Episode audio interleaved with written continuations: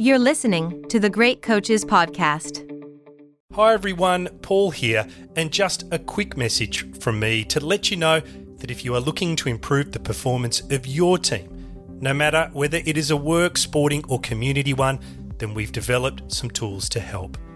On the website, you will find our Thriving Teams Diagnostic, which uses insights from the more than 200 great coaches we have interviewed to challenge you with a series of questions to help you understand how your team is performing. It's free and only takes a few minutes to complete. If you'd like to know more, you can check out our website, thegreatcoachespodcast.com. Life is full of what ifs. Some awesome, like what if AI could fold your laundry? And some, well, less awesome, like what if you have unexpected medical costs? United Healthcare can help get you covered with Health Protector Guard fixed indemnity insurance plans. They supplement your primary plan to help you manage out of pocket costs. No deductibles, no enrollment periods, and especially no more what ifs. Visit uh1.com to find the Health Protector Guard plan for you. Burrow's furniture is built for the way you live. From ensuring easy assembly and disassembly to honoring highly requested new colors for their award winning seating, they always have their customers in mind. Their modular seating is made out of durable materials to last and grow with you. And with Burrow, you always get fast, free shipping. Get up to 60% off during Burrow's Memorial Day sale at burrow.com slash ACAST. That's burrow.com slash ACAST. burrow.com slash ACAST. Welcome to the Great Coaches Podcast. To me, being perfect is not about that scoreboard out there. This is a chance of a lifetime. When you can understand the person, you can then work towards a common goal. We are all on the same team. Know your role and do it to the best of your ability. Focus on the fundamentals. We've gone over time and time again. Your defense has got to be better. Leave no doubt tonight. Great moments are born from great opportunity. My name is Paul Barnett, and you are listening to the Great Coaches Podcast, where we explore leadership through the lens of high performance sport by interviewing great coaches from around the world to try and find ideas to help all of us lead our teams better. Our great coach on this episode is Brad Dubberley. Brad is a former player and now head coach for the Australian wheelchair rugby team. Brad took up wheelchair rugby at the age of 14 as part of his rehabilitation process from an injury. Within a year, he was representing Australia in a test against New Zealand. He then won a silver medal as an athlete at the 2000 Sydney Olympic Games. After retiring, Brad transitioned into coaching and led the Australian team to a silver medal at the 2008 Olympics. He then went on to coach the team to back to back gold medals at the 2012 and 2016 Olympic Games. Brad is a calm and inspiring coach, the type of person you feel at ease with as soon as you meet them. He speaks with deep insight about the rewards that come from taking athletes and their families on a journey towards both team success and individual improvement. You will also hear him talk about the need to keep coaching messages simple so that athletes can understand and not doubt themselves if they forget or scramble the instructions. How laughter can relieve pressure and give the team a sense of confidence and how his key message to everyone is don't let the chair stop you from doing anything. Brad is a terrific coach, and I hope you enjoyed listening to him as much as Jim and I did. The Great Coaches Podcast. Brad Dubberley, welcome to the show. Yeah, thanks for having me. And Brad, let me just start by asking where are you in the world today? Yes, I'm based here in Melbourne, in Australia yeah, very difficult times at the space at the moment. We're all in lockdown and unable to travel here, there, and everywhere. But yeah, here with uh, my wife and two kids. It's all good, mate. Well, lockdown has helped us carve out a little bit of time for this interview today. So there is some good that has come from this situation. So, Brad, I'm really excited to talk to you about your experience in multiple Paralympics. And I'd really like to start from there, actually, because so far you've coached or participated in four Paralympic Games. And so, from that vantage point, what is it you think that the great coaches do differently? Yeah, I think the great coaches just particularly nowadays, like it's definitely changed a fair bit over over the time. I think nowadays the coaches have a really good relationship with the athletes in particular, and that's almost I mean, really getting down to their level and sort of being a peer more so than a dictator, telling them exactly how it's going to be. So having that sort of empathy and understanding and I think also having understanding that each athlete has their own learning styles and so, you know, some want to be visual, some need to see videos, some are better listening to stuff. Some people don't want to meet face to face, but will be happy to speak over a FaceTime or whatever. So, I think really getting a good understanding of how everyone learns the best, and then also being able to just not really be the dictator, but also sort of be the educator, ask a lot of questions and help them really think their way through it and become that problem solver, really, to be able to handle each decision during a game or a competition and uh, work their way through it. You moved into coaching quite early. And you've said that you find coaching more rewarding than playing. why is that? Uh, yeah, so I played in the Sydney and Athens Paralympics. So silver medal in Sydney. Don't worry about Athens. And then Beijing, London, and Rio. Yeah, I've been coaching. So coach a silver. My first Paralympics was silver. Pretty quick turnaround. Like I started coaching beginning of 2007, and that was really bizarre time just because we had I was coaching a lot of my teammates that I played was teammates with so we sort of had to learn that, and then from there, yeah, coached two gold medals. So in London was our first one between 12, and then gold again in Rio. Each one's been very different, but I think the coaching's so much more rewarding when, particularly in a team sport, and particularly the Paralympic sport, when you you're really building the whole team and you're really taking the athlete and their families on their journey. So in in uh, in, in my sport in particular, we've got athletes who have been injured, whether it be breaking their necks and become having spinal injuries, or whether it be amputations or whatever it may be. And their families are obviously very close to what happens there. And you go from that not knowing what the future holds to traveling and improving, you know, obviously your, your life and tra- you know, competing again. Been very lucky to be very successful and to have the athletes on the top of the podium and having our anthem played and you look in the crowd and you see their family and friends crying and just so excited from that journey that it's been is just so much more rewarding than when it's by yourself and you've obviously, you know, got my own family and you train and you work hard and, and stuff like that. But you're essentially just a part of the team doing is, is what the team needs, not sort of helping, I suppose, build the whole thing and and having all those, I suppose, more in, de- in detailed relationships with everybody. So I think it's just yeah, so much more rewarding, and I suppose yeah, just definitely seeing that the the team know how far we've come and achieve, and and nowadays where you know where the I suppose the benchmark. Everyone's trying to take us out all the time, and it's just a lot more enjoyable being the innovator and trying to improve, not just copying all the time. And it just keeps it more fun. So I think yeah, that's probably the main reason why I prefer the coaching over the over the playing. Well, we'll get to the the back to back gold medals in a little bit, but I wanted to just pause there for a minute and ask.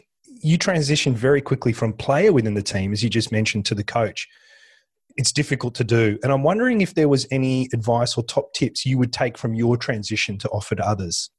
Yeah, my, my transition was very interesting and different. So I was one of the main, well, one of the best players in the world at the time, playing all over the world, the club teams in America and Japan and Sweden and all uh, Canada and all just all over the place. But I had some shoulder injuries after the Athens Paralympics, and I went back and played uh, in the states, and uh, I became an assistant coach to our head coach here, who was who came from wheelchair basketball. Um, funny enough, after the 2006 World Champs, I went in with a resignation, saying, "Look, I don't want to coach anymore. I just want to go back to playing." Paralympics Australia, as it's now called, but Australian Paralympic Committee at the time, just said, "Oh, hang on to that. We want you to uh, be our head coach, which means you can't play. But furthermore, we're only going to give you half an hour to make the decision." So I think it was a really smart move because I think at that time, as an athlete, I was as much as I was playing a team sport, I was very much all about me we're having half an hour to decide. I had enough time to speak to a few people, like key athletes that were in part of the team, managers, my parents, and, and stuff like that. And then to be able to go back within half an hour and say, yeah, it's, it's not about me, it's about the team. I think I've got the qualities to be able to, to lead the team. I've got the support. Let's get to work. So yeah, went went in with the resignation to not not coach just to play, left being the head coach and not able to play essentially. So, but I think yeah, it, it was a very quick turnaround. And I was young, obviously, yeah, pretty young at the time. And yeah, but I think it's just been so rewarding to obviously put my own sort of wants to play to putting the team team there and knowing that I had the, I suppose, uh, skills and the people around me to build a really successful program and, and be where we are now. Wheelchair rugby has been dubbed combat chess. So, in that context, what is the role of the coach in your sport? Uh, yeah, so wheelchair rugby is very, it's particularly nowadays, it's extremely tactical. As much as full chair, contact and a lot of players are falling out and stuff like that, particularly nowadays, like most elite sports, us and our opponents know each, know each other extremely well. So, you know which plays are, from our opponents, what they're going to do, who's going to come on when, all that sort of stuff. And I get on really well with the other coaches as well, top tier coaches. So not only do we know each other really well, we know what each other are going to do. So it's uh, that's very tactical. But I think the biggest things is, as I said, just really putting belief into your into your athletes and showing them the plan and why and how we're going to succeed. And and most Paralympic sports, we've also got all the classification issues. So being able to count up to eight in our case for classification. So you classify by how much function you got. 0.5 being the most, I suppose, impaired uh, up to 3.5, which is the more able athletes. Been able to make sure we've got the right combinations and stuff on court, and yeah, so it's uh, very, very, it's I suppose yeah, tactical and trying to really out, outdo our opponents, but also knowing what we have within our own team to be able to make the most of any situation. Well, in that situation where you all know each other and you're playing together regularly, how do you innovate? How do you surprise and catch the other coach off guard? Well, particularly at a Paralympics, which or, or, a World Champs, which is what we're all obviously aiming for, kind of have to do some stuff on the sly. So you have to, you might only show some stuff for a little while during some tournaments that, that aren't that important, just to to see what what might happen and how they might respond to it. And, and then if it goes all right, you might put it away, or you use it against some other opponents, not necessarily against the team that you're about to play, or training camps and stuff like that. But we watch a lot of other sports, so you know whether it be NFL ice hockey, basketball. There's a lot of stuff to learn from other sports, and even other sports that aren't necessarily physical, like contact sports, like you know, even other sports from like table tennis and, and other sports. You just learn so much by watching other coaches coach and athletes competing that yeah, you're just always looking for other areas to to look to improve and just get different ideas really. So could you give us an example of something you learned recently from another sport that you folded into your own coaching philosophy? Uh, yeah, so just I suppose like you know I've seen the play calling cards from a few years ago back in a lot of the American or American football. hold up a board with different pictures and stuff like that, which means a different defense or offense or something like that. Their team obviously understands what they're going to do, how they're going to do it. So we've used that in the past to be able to drown out crowd noise. So I might flash a card that might be green, which means we're pressing, or red goes back to key or something. So just as a way to counter crowd noise. So we use a program called Sports Code, which is what a lot of, uh, I suppose, elite teams use and athletes use, which is around just breaking down our opponent's games and stuff like that. So we know what each other's, what our opponent's going to do, where they're going to go, who's going to pass with left or right hand, all this sort of stuff. But yeah, it's really just looking at other sports, seeing whether it be an impact player, how they, you know, how they involve themselves in a game, or whether it be a, yeah, just looking into different different ways that sports and teams and coaches implement stuff. So. So now I'd like to talk about the back-to-back gold medals, if I could. You took over in 2006. The team wins a silver medal in Beijing, but then in 2012 and 2016, you coach gold medal teams. And I'd like to ask what changes, what changed from 2008 to create the first team ever to win back-to-back gold medals yeah, so we still had that process. So I suppose after, we'll say, losing the gold medal game, like for me, it's obviously if, unless you win, you've probably lost. So silver medalist in Beijing. We then went again and got silver again to the same team, USA, at 2010 World Champs. And as a team, we just continue to grow. Like trying to trying to look ahead to what the sport might look like in a few years' time. So particularly after losing in Beijing, but then probably more so once we got to losing 2010 Worlds, it was like we sort of really took the approach of what's it going to take to win World Championships in 2014 because that's the style of rugby and the athletes we need to have to win London. That's that's what we need to find. We need to go out and find these athletes and, and implement a new game style plan that just teams are just not going to be able to run with and keep up with. And sure enough, we've managed to find those players I really, being a new coach, I really tried to control and dictate everything. But when we got to London Paralympics, extremely simplified everything. So it was just the athletes could actually play what was in front of them. They knew that I backed them, had the confidence in them. And it just made it so much easier to operate and enjoy yourself. So I suppose, yeah, being ahead of the curve, having athletes and lineups that other teams just couldn't run with and couldn't compete with, but also having our athletes just having so much confidence, knowing that I trust them, and yeah, and understanding the game plan really just made it so much easier. I guess I think a lot of coaches really try to control too much stuff instead of putting that confidence and trust in your athletes to allow them to play within their means and and really try to take some ownership of it. So that was probably the biggest thing. And then so we won. Uh, yeah, I also challenged the team in London to let's go through and win every single quarter of every game. I didn't really think we are going to do that.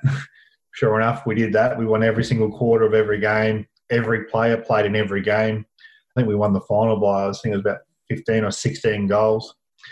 Our very last goal that we scored with like 0.2 on the clock was the last goal to actually win that last quarter. Otherwise, that would have been a, a tied quarter. So, yeah, it was just fantastic. And then, yeah, we went on one 2014 Worlds, and then 2016 rolls around, and it was probably one of the best games going around that gold medal game, double overtime against the USA. And yeah, it was just phenomenal. And then since then, we've gone to 2018 World Champs and lost to uh, Japan in the final here in Australia. Again, just one of our big time rivals, and that was a phenomenal game as well, like right down to the wire. So nowadays in our sport, we've really got four to five teams that are capable of winning on any day. But that's also what makes it so uh, intriguing, I suppose, and make us all continue to work hard and try to innovate and and get better. So, Brad, you talked then about simplifying your message heading into London. Was there a catalyst or something that you learned or someone you interacted with that helped you learn that lesson? Like I've, I've had a few coaches in the past I've spent some time with and, and just observe watching them coach their own teams and sport. So I've spent some time with Craig Bellamy at the Melbourne Storm, watching him train Melbourne Storm. I spent a little bit of time with uh, people like Robbie Deans and stuff who was coaching the Wallabies for a little while. But yeah, like just really seeing how they operated. And as I said, I think a lot of coaches get stuck just trying to do too much, and then and too much too much instruction ends up just scrambling in athletes' heads, and they're just like, should I be here? Should I be there? Where's the coach want me to do? I'm too late. I'm not there. And then they start doubting themselves. And so it's a case of really trying to concentrate on the key things that you want that will make a difference and simplify to the point that they can not only understand it, it allows them to put their own, I suppose, flair on it as well, um, which makes it more enjoyable. So. Life is full of what ifs. Some awesome, like what if AI could fold your laundry? And some, well, less awesome, like what if you have unexpected medical costs? United Healthcare can help get you covered with Health Protector Guard fixed indemnity insurance plans. They supplement your primary plan to help you manage out of pocket costs. No deductibles, no enrollment periods, and especially no more what ifs. Visit uh1.com to find the Health Protector Guard plan for you. Hiring for your small business? If you're not looking for professionals on LinkedIn, you're looking in the wrong place. That's like looking for your car keys in a fish tank. LinkedIn helps you hire professionals you can't find anywhere else, even those who aren't actively searching for a new job but might be open to the perfect role. In a given month, over 70% of LinkedIn users don't even visit other leading job sites. So start looking in the right place. With LinkedIn, you can hire professionals like a professional. Post your free job on linkedin.com slash people today. Talking about self-doubt, I was reading in preparation for today and, and and you seem to have a very clear message to people, which is don't let the chair stop you from doing anything. And so I wanted to ask you how you've helped your athletes deal with self doubt and overcome that and participate in what have been some wonderful achievements wearing the green and gold of their country. Yeah, it's it's a it's a funny one in that a lot of people see a disability as an impairment, or you know someone being disabled and not being able to do anything. Where I can tell you straight up right now that most well, particularly in a Paralympic sort of sport, like we do more more with our lives than most able-bodied people do. To be able to show people that life isn't over just because you might have an impairment or an injury, and then being able to travel the world and do this and do that. And as I said earlier, having their families believe that and encouraging it, it's a real positive thing to start off with. And so for us within our sport, we you know we don't see the wheelchair as a it's a piece of equipment like a Formula One car. Like it's not who you define by; it's, it's what you bring to the program. So it's not even something that's really even spoken about within our program or something that we really need to, to work on or speak about. But particularly during this time of the COVID period now, we've really spent a bit of time with working on our mental game, probably more so than anything, like particularly being vulnerable a little bit, trying to making sure that if you're not feeling well or whatever it might be, knowing that you had teammates and staff and that there to be able to help out, help you, don't sort of feel like you have to hold it in and it sort of balls up and get bigger and worse. Um, open up to, I suppose, trusted people and and that sort of helps continue to build that confidence and trust in one another and at least performance when we can play. So, but yeah, that's probably the way that we sort of approach that area. Talking about the mental aspect of the game, I was watching the gold medal game against the US in 2016 in Rio to prepare for today. And the scores are locked. You're in overtime. Camera pans across to you. you looked calm. You were smiling and talking to your team as if it was just any other game. It was qu- quite unique. And I wanted to ask: Are there any routines or systems that you you've used to maintain calmness during the game? I don't, I don't know the answer to this one, but for some reason, the last two Paralympics is when I've probably been at my most content and calmest, particularly in those gold medal games. I don't know why. Well, even one of my close mates, who's uh, Tim Mannion, he's our um, media liaison for the whole Paralympic team when we're at events, and he just goes, "You got to liven up a bit. You're just making everyone so nervous because you're so calm and relaxed." And but for me, I think I know that, particularly in an environment like that, we know that everyone, us and our opponents, have all put an extremely amount, a lot of work into getting to that point in time during a game, there's not too much that you can do that will change the outcome of it. Each team's going to make mistakes, and it's about who can rebound from that the quickest and deal with it and not get bogged down by it. Well, we knew that we are going to play an extremely tough team in America in the final.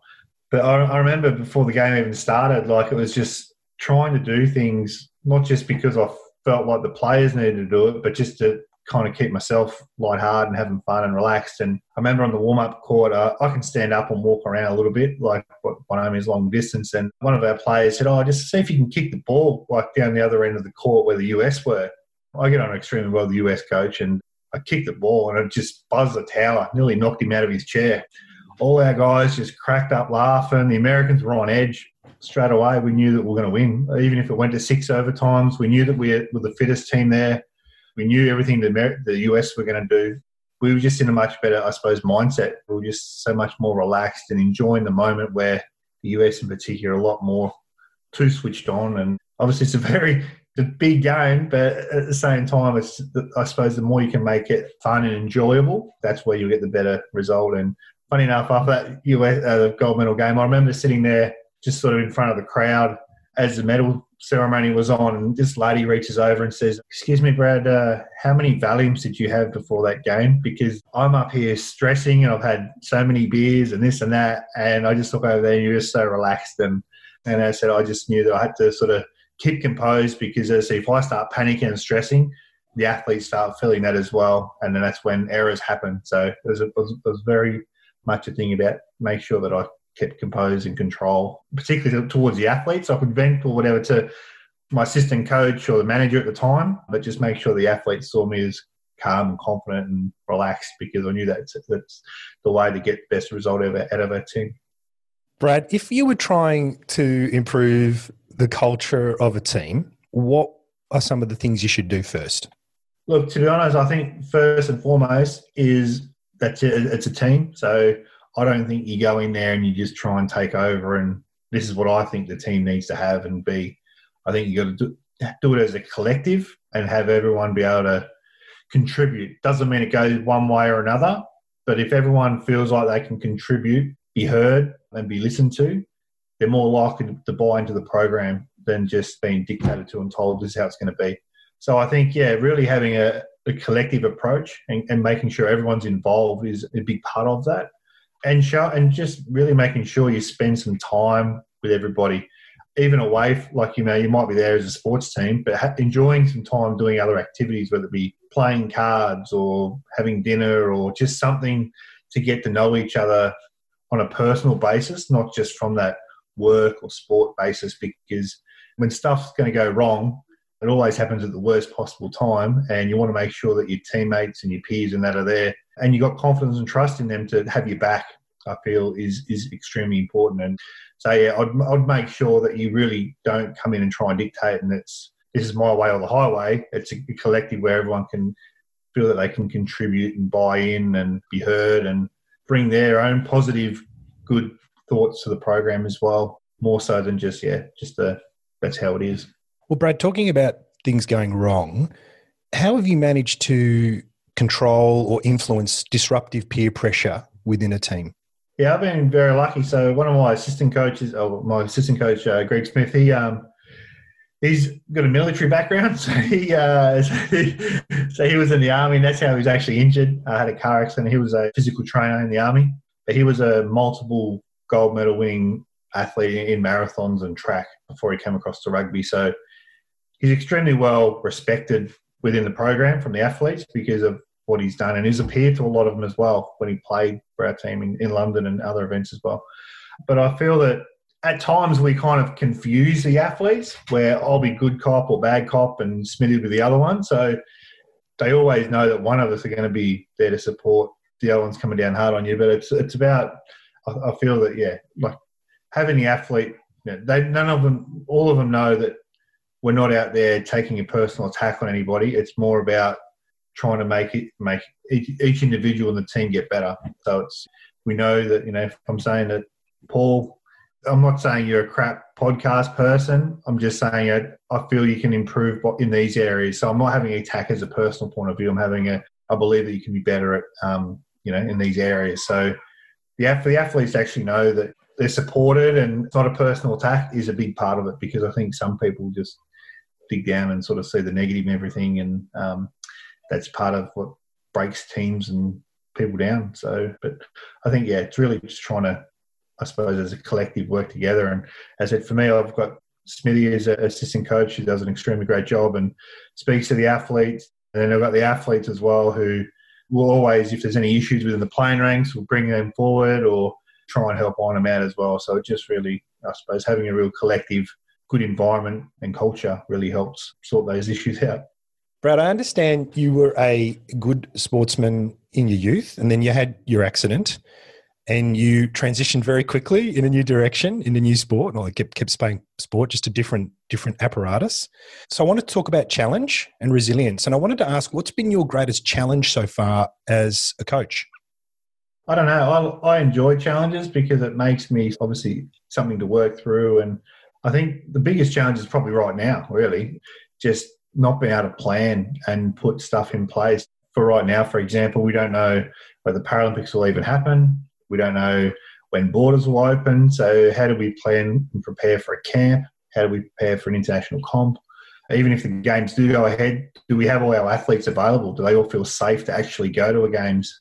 If not, if you lose too many players, can you even field a team? Um, for us, you know, it's also been how can we actually help support them and keep them in a routine where they're actually, you know, doing some form of training to work through this period is been extremely challenging. We've had a lot of team training sessions through Zoom and all these sorts of different streams and stuff like that. But it's just been, yeah, it's been a really tough time. But in a, in a funny enough way, trying to work outside that. It's really been about trying to look towards 2022 World Champs or even Paris.